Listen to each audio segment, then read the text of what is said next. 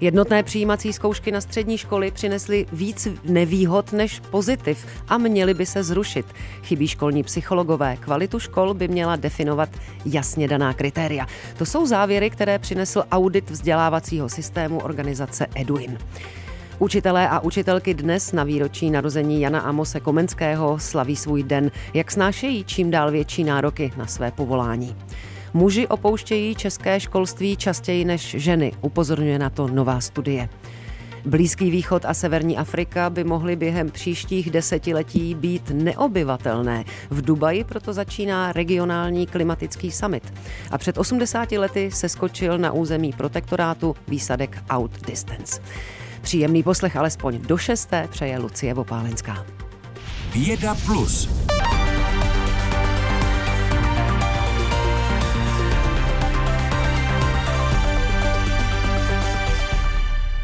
Jak jsem avizovala, podstatnou část vědecké půl hodiny na plusu věnujeme vzdělávání. V Česku chybí jasná kritéria pro hodnocení kvality škol. Většina žáků se ve škole nemůže obrátit na školního psychologa. Jednotná přijímací zkouška na střední školy nepřinesla to, co se od ní čekalo. To je několik závěrů nezávislého auditu vzdělávacího systému za rok 2021, který v Senátu představili zástupci informačního centra pro vzdělávání Eduin. A byla u toho reportérka Eva Mikulka Šelepová. Přeji pěkné odpoledne. Hezký podvečer. Evo, začněme u kritiky jednotné přijímací zkoušky na střední školy. Proč podle Eduinu za pět let od jejího zavedení tato zkouška nesplnila očekávání? Jednotná přijímací zkouška, když se zaváděla, měla být řešením přetlaku zájmu uchazečů o gymnázia. A taky si od ní autoři slibovali, že naopak pomůže zaplnit prázdná odborná učiliště. Po pěti letech se ale podle Eduinu ukazuje, že to nezafungovalo. Zájem o gymnázia a o střední školy je stále velký, ale pro učiliště je ta jednotná zkouška naopak zbytečná, protože o ně takový zájem není. Podle Miroslava Hřebeckého, programového ředitele Eduinu a autora této analýzy, analýzy by pro učiliště bylo mnohem efektivnější, kdyby si přijímací řízení mohla zorganizovat podle svých potřeb. Další výhrady má Hřebecký k tomu, jak je příprava na jednotnou přijímací zkoušku, kterou eh, připravuje společnost SCIO, eh, nákladná pro děti a jejich rodiny. I minimální příprava na zkoušky stojí hned několik tisíc korun. Je to pouze, že nakoupíte dítěti sadu testů tak to vychází na 7 až 8,5 tisíce. Každá rodina nemá na to, aby tyto peníze dala a pokud má, tak každá rodina není ochotná to dát, protože nemá tu prioritu. Takže nevybíráme děti, které jsou eh, nejtalentovanější, vybíráme děti, které mají nejlepší rodinné zázemí. Na to máme opět výzkumy, jsou zdrojovány i v té analýze. Proto audit doporučuje celý systém přijímacích zkoušek na střední školy revidovat. Eh, Evo, české školství se opravdu potýká s velkými nerovnostmi. I na to se nezávislý audit zaměřil? Ano, audit um, analyzoval nerovnosti ve středním odborném, odborném vzdělávání. Právě tady, a je to způsobeno taky mimo jiné tím přijímacím řízením, přijímacími zkouškami, jak jsme řekli před chvílí, je schromážděna velká část žáků, eh, kterým se třeba rodiče dost nevěnují nebo jsou z horších ekonomických poměrů. Eh, společností mm, je takové studium na těch učňovských oborech považováno taky za málo atraktivní z toho důvodu. Analýza ukázala, že učňovské učni často nejsou spokojeni s volbou svého oboru a proto taky školy častěji opouštějí. A to podle analytika Eduinu Jana Zemana souvisí třeba s tím, že na základních školách není dobře nastaveno nebo vlastně vůbec nefunguje kariérní poradenství. Zjednodušeně řečeno, dětem, který končí základní školu, nikdo neporadí, na co se hodí, co mají jít studovat. Navíc ta nabídka odborných eh, oborů eh, v Česku je podle Zemana taky příliš široká a hodně nepřehledná, eh, takže pokračuje i v výčtu dalších problémů učňovského školství.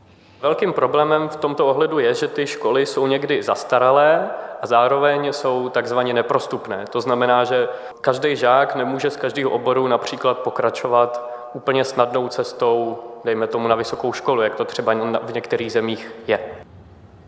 Analýza dál taky konstatuje, že na českých školách chybí školní psychologové a další podpůrné pedagogické profese, jako jsou třeba asistenti pedagoga nebo sociální pedagogové. Jejich nedostatek se teď ještě zvýraznil pandemí koronaviru a podle Miroslava Hřebeckého bude po nich velká poptávka i vzhledem k integraci žáků z Ukrajiny. No a tématem zmiňovaného auditu byla také kvalita škol a jejich hodnocení, je to tak? Ano, je to tak, odborníci v Senátu dnes upozornili, že v Česku chybí e, závazně daná oficiální kritéria pro hodnocení kvality škol. Audit uvádí, že pokud chceme zlepšovat české školství, tak potřebujeme to mít nějak definované, aby se ta kvalita dala nějak vyjádřit a potom taky porovnávat.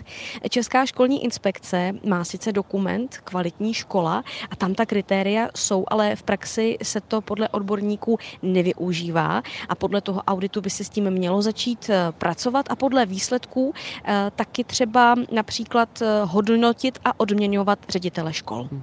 O auditu vzdělávacího systému za rok 2021 od společnosti Eduin mluvila v odpoledním plusu reportérka Eva Mikulka Šelepová. Díky za to a naslyšenou.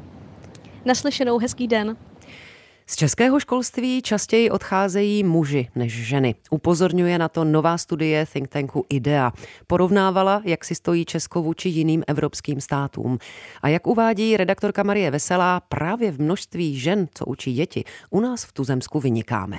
One favorite activity Tvoříme otázky. Vysvětlovala učivo dětem na základní škole Pečky na Kolínsku učitelka Eva Zajícová. Hlavně na prvních stupních základních škol je učitelů mužů málo, říká spoluautor studie think tanku IDEA Filip Pertold. Tady máme mnohem více učitelek než učitelů. Čem se lišíme je vlastně, že častěji odcházejí muži než ženy z té učitelské profese. To myslím, že je ten hlavní jako rozdíl nás vůči vlastně západní Evropě. Častěji podle studie odcházejí mladí učitelé. Až 70% z nich školství opustí po první pracovní zkušenosti, tedy třeba do dvou let praxe. Tam je vidět, že si to jako nějakým způsobem vyzkoušejí, ale relativně rychle vlastně odcházejí. Studie se opírá o analýzu, která zpětně zkoumala profesní život skoro pěti tisíc učitelů napříč Evropou a zjistila, že asi 60% těch, co odešli ze školství, si našla novou práci ve vysoce kvalifikovaných profesích. Jsou z nich třeba manažeři nebo jazykoví experti.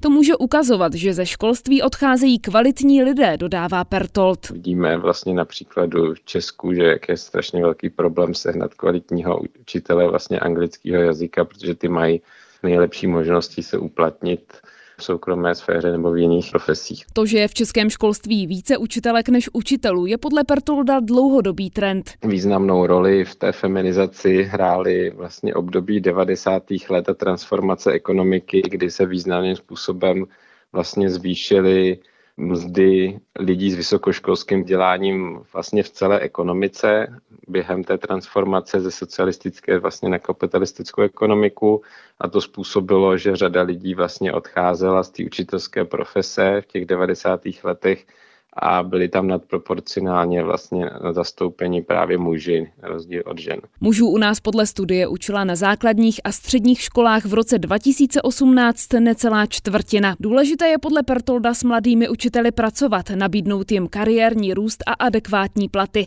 Ty za posledních deset let stouply ze 110% hrubé mzdy na 130.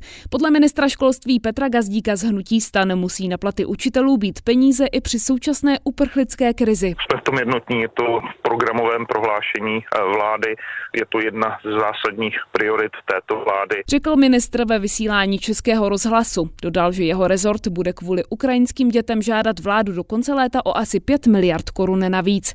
Marie Veselá, Český rozhlas. A všichni čeští učitelé a učitelky dnes slaví svůj den. Přesně před 430 lety se totiž narodil Jan Amos Komenský, jeden z největších českých myslitelů a učitelů. Jeho metoda škola hrou, ale v posledních letech v učitelské praxi prochází značnými změnami. Jak se poslední roky tato profese mění, jaké nové výzvy klade a jak se učitelé mohou bránit stresu nebo syndromu vyhoření? O tom si teď více povíme s Ondřejem Ševčíkem z vědecké redakce. Pěkný den. Eh, dobrý den. Ano, už v době před covidem čeští výzkumníci z Pedagogické fakulty Univerzity Karlovy spočítali, že příznaky vyhoření trpí zhruba 19% všech učitelek a učitelů a skoro 60% jsou kvůli dlouhodobému stresu na cestě k vyhoření. A jaké bývají obvykle důvody tohoto vyhoření a jak se proti němu učitelé snaží bránit? Výzkumníci zmiňují tři hlavní typy osob, eh, kteří jsou k vyhoření náchylnější. Za prvé ti, kteří byli velice nadšení zpočátku, ale neohlídali si své hranice a proto ze sebe vydali víc energie, než by měli. Eh, dále se u některých může projevit taky celková únava z délky práce v jedné profesi. A poslední skupinou jsou lidé, kteří se hůře adaptují na změny, na změny což je v učitelství ale velmi důležité. Eh, tímhle tématem obecně se u nás zabývá docentka Irena Smetáč Hamáčková z Pedagogické fakulty Univerzity Karlovy, eh, která spolu se svými kolegy dlouhodobě zkoumá dopady náročného učitelského povolání. Oni monitorují míru stresu u učitelů a díky tomu mají i návody, jak se dopadům nadbytečného, nadbytečného stresu eh, bránit. Kromě správně nastavených hranic eh, svých vlastních sil se ukázalo, že velmi dobře proti stresu funguje taky dobrý učitelský tým a sdílení svých problémů s kolegy když eh, mě hodně stresují určité typy dětí, třeba které jsou demotivované a já už nevím, jak je do výuky zapojit, tak pokud mám možnost o tom mluvit s ostatními vyučujícími a oni mi popisují své dojmy ze stejných dětí, tak je dost pravděpodobné, že společně přijdeme na něco nového, co jsem si já sama neuvědomila a tím pádem jsem schopná mu efektivněji pomoci, aby alespoň minimální motivaci měl. To znamená, že kolegiální sdílení mezi učiteli ve výsledku významně sníží i stres. Stres ale učitelům nepřináší jen komplikace při učení, ale možná i e, celkové změny, ke kterým dochází v posledních letech. A teď tím nemyslím pouze tolik zmiňovanou distanční výuku v době pandemie. E, jak přesně, Ondřej, se učitelská profese za poslední roky mění? Nezávisle na těch komplikacích ohledně covidu se po učitelích požaduje poslední dobou čím dál větší otevřenost, například vůči rodičům, což přináší nutnost více se prezentovat na jedné straně a na druhé straně vysvětlovat, co a proč ve výuce vlastně dělají. Zároveň to jsou proměny v oblasti informačních technologií samozřejmě, což je věc pro velkou část učitelů komplikovaná, protože stále platí, že většinou učitelského sboru jsou ženy ve středním nebo vyšším věku. Podle docentky Smetáčkové ale rozhodně neplatí, že čím lépe učitel nebo učitelka rozumí novým technologiím, tím je lepší pedagog. Protože dobrým učitelem, učitelkou se stává ten člověk, který je schopný to, co existuje mimo školu, efektivně transformovat směrem ke své skupině žáků a žáky. To znamená, jako kdyby vyučující všechny novinky byli jimi nadšeni, ale nedokázali mezi nimi rozlišovat, tak to možná přinese pro ty děti výuku, která pro ně bude atraktivní, ale nebude to z dlouhodobého hlediska pedagogicky efektivní. Mezi ty nejdůležitější atributy kvalitního vyučujícího současnosti, tak podle vědců patří schopnost sebereflexe, tedy zdůvodnit si, proč chci nebo na druhé straně nechci moderní trendy v technologiích k výuce používat. Podle Ireny Smetáčkové jde totiž vždy o balans mezi dvěma rozdílnými póly ve školách eh, je jako důležité rozkročení mezi konzervativismus a otevření těm novinkám a to dokonce jako s výhledem do budoucna, že my ty děti připravujeme na něco, co ještě vlastně není. Ale nemůžeme být příliš zaměření jenom na tu budoucnost, protože pak bychom riskovali to, že vlastně ta nejmladší generace, která by takovou školou prošla, tak nebude schopná komunikace s těmi staršími generacemi. Uzavírá Irena Smetáčková z Pedagogické fakulty Univerzity Karlovy s tím, že mezi ty největší výzvy učitelské praxe současnosti právě proto patří balans mezi kreativitou jednotlivých vyučujících a jednotnými podmínkami základních škol, aby se jednotlivé školy příliš neodlišovaly, díky čemuž může společnost lépe fungovat dohromady. Ondřej Ševčík, se kterým jsme na Den učitelů mluvili o změnách, kterými jejich profese prochází. Děkujeme za to naslyšenou. Hezký den. Posloucháte Vědu Plus, denní souhrn nejzajímavějších událostí ve vědě. Každý všední den po půl šesté odpoledne na Plusu. V Dubaji dnes začíná takzvaný klimatický týden Blízkého východu a Severní Afriky. Konference zemí regionu, který patří mezi části světa nejvíce ohrožené klimatickými změnami. Oblasti Blízkého východu a Severní Afriky, eh, ve kterých dnes žije skoro 600 milionů lidí, by za několik desetiletí mohly být pro lidi zcela neobyvatelné. A podrobnosti zjišťoval Zdeněk Novák ze zahraniční redakce. Pěkný den. Dobrý den. Zdeňku, přeci jen můžeš rozvést, proč Blízký východ a Severní Afrika pořádají svou vlastní klimatickou konferenci? No, dalo by se říci, že země tohoto regionu, nebo alespoň někdo v nich si uvědomují, že měnící se klima eh, pro ně znamená katastrofu, řekněme, ne za několik desetiletí nebo za několik let, ale vlastně už teď. Například v oblasti, v oblasti Perského zálivu se dříve extrémní teploty, které přesahovaly 50 stupňů Celsia, eh, už teď prakticky stávají letním normálem. No a koncem století by pak eh, měly dosáhnout dokonce i teplot přes 60 stupňů. To tedy naznačují klimatické modely, které počítají eh, s tím, že budou pokračovat eh, trendy posledních let. No a v praxi to znamená, že aby se v těchto zemích vlastně dalo vůbec žít, eh, tak tam lidé používají často klimatizace, což pak samozřejmě z dlouhodobého hlediska tu situaci ještě zhoršuje. No a například expati, tedy zahraniční pracovníci, kteří žijí třeba v Ománu, tak ti během druhé poloviny léta z této země vysloveně odjíždějí pryč, protože, jak se mi říkají, se tam prostě nedá žít. Tak to je popis situace a co s tím chtějí účastníci konference dělat? No a mimochodem, kdo se vůbec té konference účastní? Tu konferenci spolupořádá OSN a její regionální ředitelka pro klimatickou změnu Patricia Espinozová. Do Dubaje pak přijeli i zástupci vlád blízkovýchodních a severoafrických zemí a také místní významní podnikatelé a také zástupci občanské společnosti. A co s tím chtějí dělat, tak některé bohatší země, jako třeba Spojené arabské emiráty nebo Saudská Arábie, v posledních letech využívají ty své obrovské příjmy, které mají z prodeje ropy a fosilních paliv. No a ty peníze masivně investují do obnovitelných zdrojů, jako třeba solárních elektráren, ale i například do, do lapačů vody ze vzduchu hmm. nebo do odsolování mořské vody. No a tu vodu pak eh, využívají například k zavlažování a k tomu, aby podporovali růst hmm. stromů a hmm, řekněme ochlazování toho regionu. No ale zároveň tyto země žijí z vývozu ropy, eh, případně dalších fosilních paliv. Dá se tedy věřit tomu, že se chtějí přeorientovat na obnovitelné zdroje? Zdroja. No například Saudská Arábie nebo eh, zmíněné Emiráty to deklarují jako vlastně nezbytnost eh, pro dobu, kdy fosilní paliva dojdou nebo kdy se svět eh, přeorientuje na jiné zdroje energie. Ty státy jsou ale zároveň jakýmsi synonymem, řekněme, zbytečného a energeticky velmi náročného luxusu. Konec konců samotná Dubaj je známá pro své třeba i sjezdovky v poušti, obří klimatizovaná nákupní centra, nebo v nedalekém Kataru jsou fotbalové stadiony, na kterých se má hrát letošní eh, fotbalové mistrovství světa, taktéž klimatizované. No a vlastně i ekologické organizace kvůli tomu kritizují i tuto samotnou konferenci, eh, která se koná v luxusním rezortu s obrým vodním parkem, umělými lagunami a akváriem. A to všechno samozřejmě v Dubaji, která nemá příliš vlastních zdrojů vody. Hm. Proč eh, vůbec Blízký východ a Severní Afrika patří mezi regiony nejvíce ohrožené klimatickou změnou? A co to znamená pro sousední oblasti světa, včetně Evropy?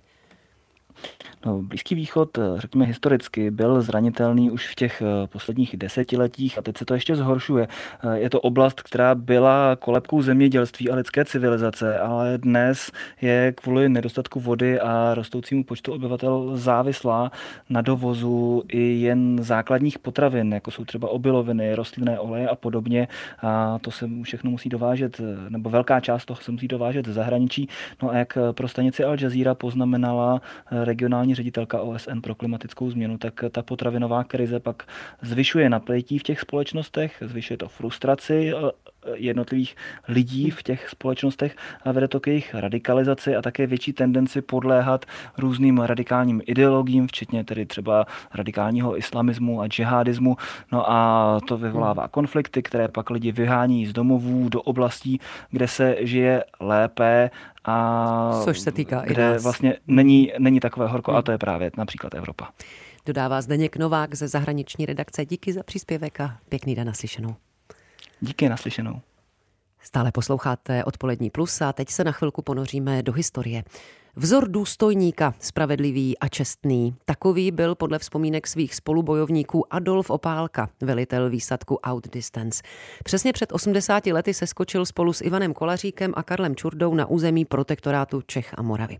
Jak připomíná redaktorka Lucie Korcová, šlo o první skupinu vyslanou z Velké Británie, která měla čistě sabotážní úkoly. Seskok neproběhl tak úplně hladce. Opět zde došlo k navigační chybě jako u řady předchozích výsadků. Při seskoku se Adolf Opálka zranil nohu, nenalezli část materiálu a proto rozhodl tedy, že se skupina rozdělí, každý šel tedy svou cestou. Popisuje historik Zdeněk Špitálník z Vojenského historického ústavu. Ivan Kolařík navíc na místě ztratil svoje falešné doklady, ve kterých měl fotografii své snoubenky i s věnováním. Už pátý den po seskoku se proto rozhodl, že spáchá sebevraždu. Doufal, že gestapu bude stačit jeho smrt a ochrání tak svoji rodinu. Ivan Kolařík byl vlastně první obětí z řad československých parašutistů vyslaných z Velké Británie. V podstatě spáchal jakousi bilanční sebevraždu, že se ve strachu o své blízké a o blízké své snoubenky otrávil. S opálkou s tím jsem byla v bytě. Ten Aha. tam spal, 14 dnů tam byl u nás. Já jsem byla s maminkou v kuchyni a on spal s tatínkem v ložnici. Vyprávěla paměti národa Jarmila Kubrichtová. Její rodiče poskytli Adolfu Opálkovi úkryt ve svém pražském bytě. Po atentátu na zastupujícího říšského protektora Reinharda Heydricha se ale smyčka kolem její rodiny začala utahovat. Taťka mi říká, musíš odjezd tady se něco děje. No tak já jsem toho 17. června odjela sem babičce do Hostomic. Den předtím dorazil na velitelství gestapa v Praze Karel Čurda. V té době se jeho někdejší spolubojovníci už skrývali v kostele svatých Cyrila a Metoděje. Čurda udal všechny, o kterých věděl, že parašutistům pomáhali, dodává historik Zdeněk Špitálník. Čurda se následně stal konfidentem gestapa, vydával se často za falešného parašutistu, což samozřejmě po válce, když to vyšlo najevo, tak byl Karel Čurda zatčen a posléze odsouzen k trestu smrti. Zdejte se, Karel zradil nás. Zdejte se! Ty kryso! Čurdovu zradu zachytil ve filmu Atentát i režisér Jiří Sekvenc, stejně jako poslední okamžiky života Adolfa Opálky. Tak za chvilku je máme tady znovu. Velitel sedmi parašutistů, kteří se bránili proti německé přesile, bojoval po boku Jana Kubiše a Josefa Vublíka na kůru kostela. Nakonec se těžce raněný sám zastřelil poté, co spolkl ampulku s kyanidem. Lucie Korcová, Český rozhlas. A nakonec dnešního odpoledního plusu otevřeme knížku. Slibovali jim ráj, zemi granátových jablek a horských jezer, život, ve kterém budou pány svého osudu. Ale dostali pustou step, vězení a popravčí čety tak by mohla ve zkratce znít historie dělnické komuny Interhelpo, vystěhovaleckého projektu, který před stolety přivedl do Sovětského svazu přes tisícovku Čechoslováků. Tak uvozuje knížku Interhelpo tragický příběh československých dělníků v Sovětském svazu její autor a náš kolega Jaromír Marek. Četbu z jeho knížky e, začne dnes půl hodiny před půlnocí vysílat Český rozhlas Plus v pořadu Radiokniha. A jejího autora teď vítám ve vysílání Plusu. Dobrý den. Pěkné odpoledne. Jaromíre, o čem ta kniha je v kostce? Tak vy jste to trošku naznačila, je to eh, historie, příběh eh, vlastně největšího vystěhovaleckého projektu eh, dělnické komuny Interhelpo. Ono ve 20. 30. letech minulého století zlákáni tou komunistickou ideologií, propagandou odjelo několik tisícovek dělníků z Československa do Sovětského svazu, aby tam, jak oni věřili, odjížděli chtěli eh, žít eh, život v té nové, lepší společnosti, zkrátka budovat eh, socialismus. Jedním z těch projektů, tím největším, bylo právě to Interhelpo. No a jak už to bývá, tak na začátku byly velké sliby ale ta realita byla podstatně eh, jiná. Vlastně všechno, co ti dělníci eh, v té Kyrgyzii sovětské vybudovali, tak jim sovětský hmm. stát postupně bral, až nakonec mnohým z nich vzal i jejich životy. Asi nejznámější postavou, která část svého života spojila s komunou Interhelpo, byl Aleksandr Dubček. Jak se on dostal do té Kyrgyzie? Tak on se tam dostal, řekněme, ne z vlastní vůle, protože jej tam odvezli eh, rodiče s tím úplně prvním transportem už eh, v roce 1925. Jeho rodiče byli takový opravdu dobrodruzi, protože eh, on byl vlastně počat ve Spojených státech, tam se narodil i jeho bratr, oni se vrátili do Československa a potom zase se vydali na úplně opačný konec světa do sovětské Kyrgyzie a Aleksandr Dubček opravdu v té komuně Interhelpo eh, prožil svoje formativní roky. On odjížděl ze Sovětského svazu, když mu bylo 17 roků a přijel do něj, do té komuny Interhelpo, když mu bylo nějakých čtyři nebo pět. Takže vlastně ty klíčové roky strávil v komuně Interhelpo a i po jeho stopách jsem se v té knížce eh, vydal takže ho to muselo opravdu velmi, velmi ovlivnit. Příběh Interhelpa no. je starý skoro 100 let. Eh, co je na něm eh, aktuální i dnes? Eh, já bych řekl, že to je to jsou ty vzdušné zámky, které vlastně ti, eh, ti organizátoři toho projektu těm lidem eh, naslibovali, eh, oni jim uvěřili a hmm. potom vlastně ten výsledek byl takový, jaký byl. Bylo tam přispění třeba slevicových intelektuálů, jako byl hmm. Julius Fučí, kteří se na tom podíleli. Zkrátka je to o tom, že nelze věřit všemu, hmm, co vám kdo slíbí a teď si dovolím trochu nadsázku, navíc když se to odehrává v Sovětském svazu. Spisovatel a náš kolega Jaromír Marek, díky. Naslyšenou. Naslyšenou.